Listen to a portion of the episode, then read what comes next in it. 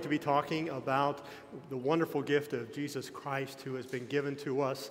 And we have a very special way of going through that story. The shepherd's Christmas story is what we're going to be talking about today. So I'm going to ask Megan to come back up, and she is going to help tell that story. And you guys, the boys and girls in the room, you're going to help also.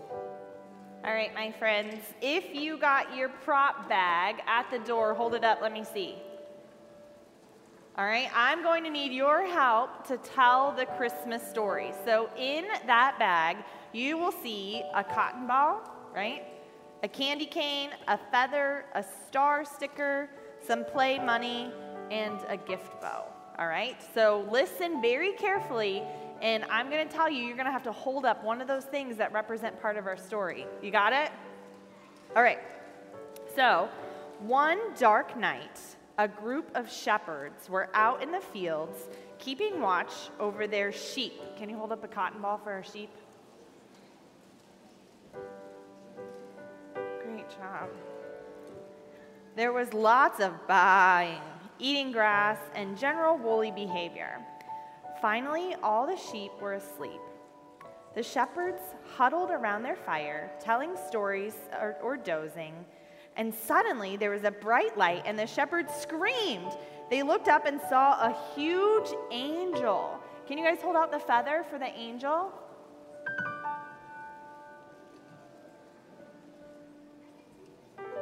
The angel said, Hello there. I've got some good news for you. It's good news for the whole world. Today in Bethlehem, a Savior has been born. He'll be easy to spot because he's wrapped in swaddling clothes and sleeping in, yes, a manger.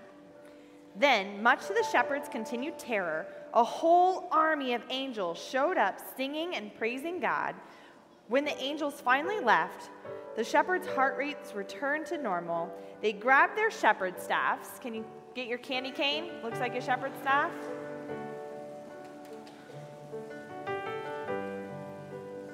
And the shepherds ran to Bethlehem to find this baby. They found baby Jesus just like the angel said, wrapped in swaddling clothes and lying in a manger. They were so excited, they told everyone they knew, and even the shepherds sounded crazy and they probably smelled like sheep. People were amazed at what they said. A little while later, there were another group of men who saw something in the sky. Now, these guys didn't live in the fields, they didn't spend time with smelly animals, and they didn't stay up late sitting around fires. These were wise men. They wore rich robes. Can you guys hold up your money? They actually they had servants to help them cook. They were very rich, these wise men. And these wise men, they studied the stars, and one night they saw a very special star. You guys have your stars? They saw a very special star, a star they knew to be the King of all kings star. They knew if they followed this star, it would lead them to a special newborn king. So they packed up their bags, their camels, their servants, and a few special gifts, and they began to follow that star. They followed the star until they arrived at the house where Jesus and his parents lived. And when they saw Jesus, they presented him with gifts. You have, you have your gift bow? They presented him with gifts. These were big, expensive gifts that, is, that would be a special treasure in Jesus' family. The wise men were so excited about Jesus, they even bowed down and worshiped him. Now, these two sets of men, shepherds and wise men, were as different as could be, yet each of them was called by God to visit Jesus.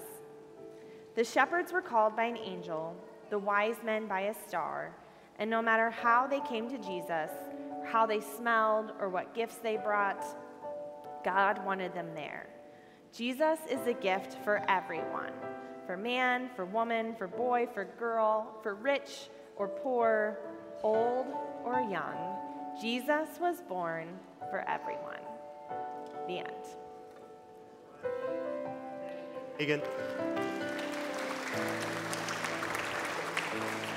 And thank you, boys and girls, for helping out. You did a great job with that. It helps make the story just a, a little bit more real. So, here on this beautiful Christmas Eve, we are considering how Jesus is the best gift of all. And in the context that we're currently in, here in worship, celebrating Christmas, enjoying this moment, I think we're all theoretically, philosophically ready to concede that Jesus is the best gift. But then, realistically, you know, there's that new computer or that new iPhone or that awesome toy or the video game. I mean, that's kind of the best too, isn't it? So, what is it that makes Jesus the best gift of all gifts? And I think to answer that, we need to look at the nature of Jesus' birth.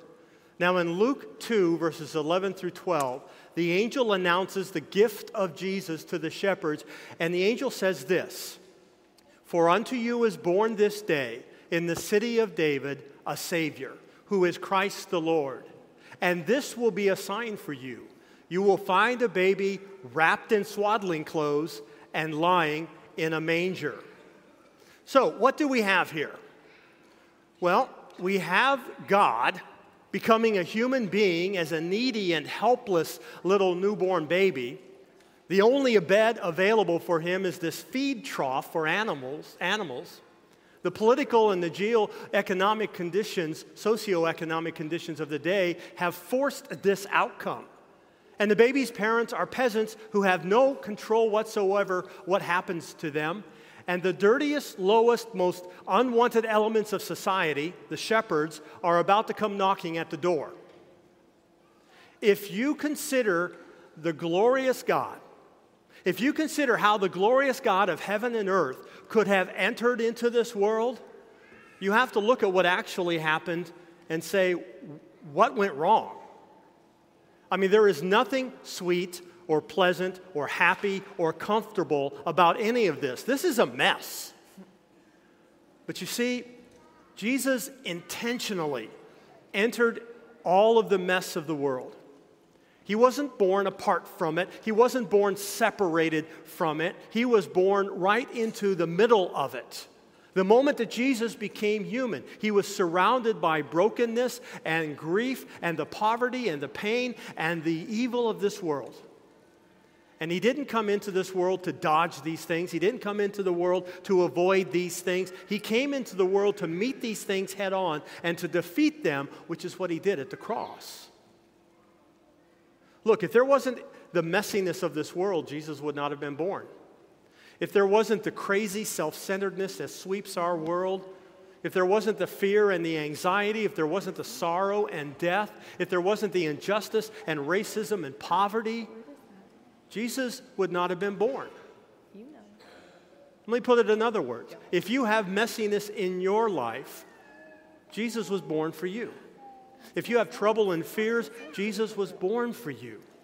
If you are heartbroken, Jesus was born for you.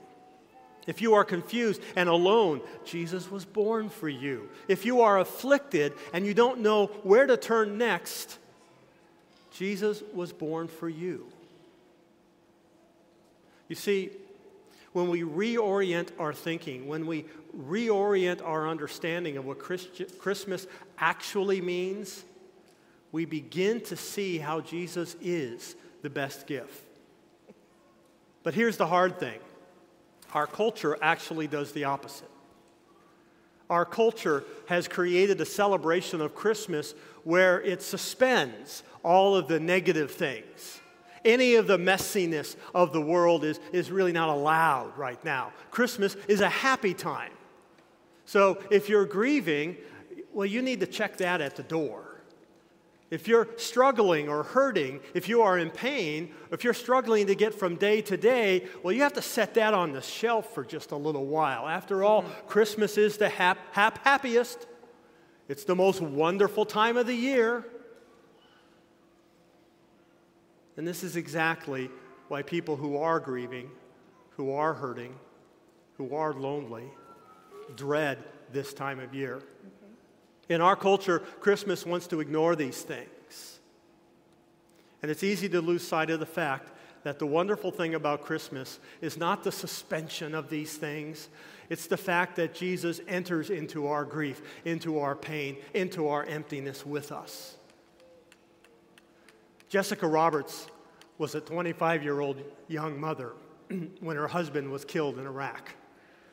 She wasn't a Christian and actually described herself as apathetic towards the idea of God. In the weeks following her loss, she was crushed by guilt or grief. One day she started fumbling through the pages of a Bible. She said she didn't even know how the Bible got into her house. And she started looking at the Psalms because a lot of the sympathy cards that she had received have passages from the Psalms quoted. And as she did this, she was surprised. She was surprised to see the depth of the emotions of sorrow and emptiness that the psalmist expressed in some of those Psalms. Recalling her experiences, Jessica wrote this I didn't expect to see in Scripture that God didn't reject those that felt the powerful emotions associated with grief. Instead, these verses were showing me a God who moved toward the afflicted. I saw a God who carried hope to the hopeless. And my friends, this is the heart of Christmas. This is the gift that Christ is for the world. The greatest gift. A God who moves toward the afflicted. A God who brings hope to the hopeless. But here's our challenge. In order to see the gift of Jesus, in order to see how incredibly precious this gift is, first you have to see that you're afflicted. You have to see that you are sinful and broken. You have to see that, that this has ruined your life with God. You have to see that it has ruined your life because it brings death. But so much of the world is not ready to accept this. Many people in our world do not see sin as really that big of a problem in their lives. And as a result, Jesus is an unwelcome gift. He's uncomfortable. It suggests that there's something wrong with me. It's like this Imagine that you open a Christmas gift from a friend, and inside the gift is a bottle of mouthwash, and then there's a package of breath mints, and there's a toothbrush and toothpaste. What are you going to think about that gift? Or you open another gift, and inside are two books. And the title of the first is How to Become a Better Person. And the title of the second book is Learn to Be More Kind and Caring in 12 Steps. How's that going to fly? You see, in order to accept these as gifts, you would have to recognize that there's something wrong with you. Otherwise, they're just insulting. But for much of the world, Jesus is insulting. That's why in our culture, Jesus has been largely removed from Christmas. It suggests that there's something wrong. But if it took nothing less than the Son of God Himself to be born into human flesh and then to suffer and die on the cross in our place, if it took nothing less than God Himself doing this, then people, we must have been in pretty bad shape. And understanding this and knowing this is what transforms us to see that Jesus is the best gift of all. He is the gift who forgives us. He is the gift who restores our relationship to God. He's also the gift who keeps on giving. And let me give you an example. As many of you may know, I came down with a pretty nasty stomach illness a couple of weeks ago. And one of the symptoms was a lot of stomach pain.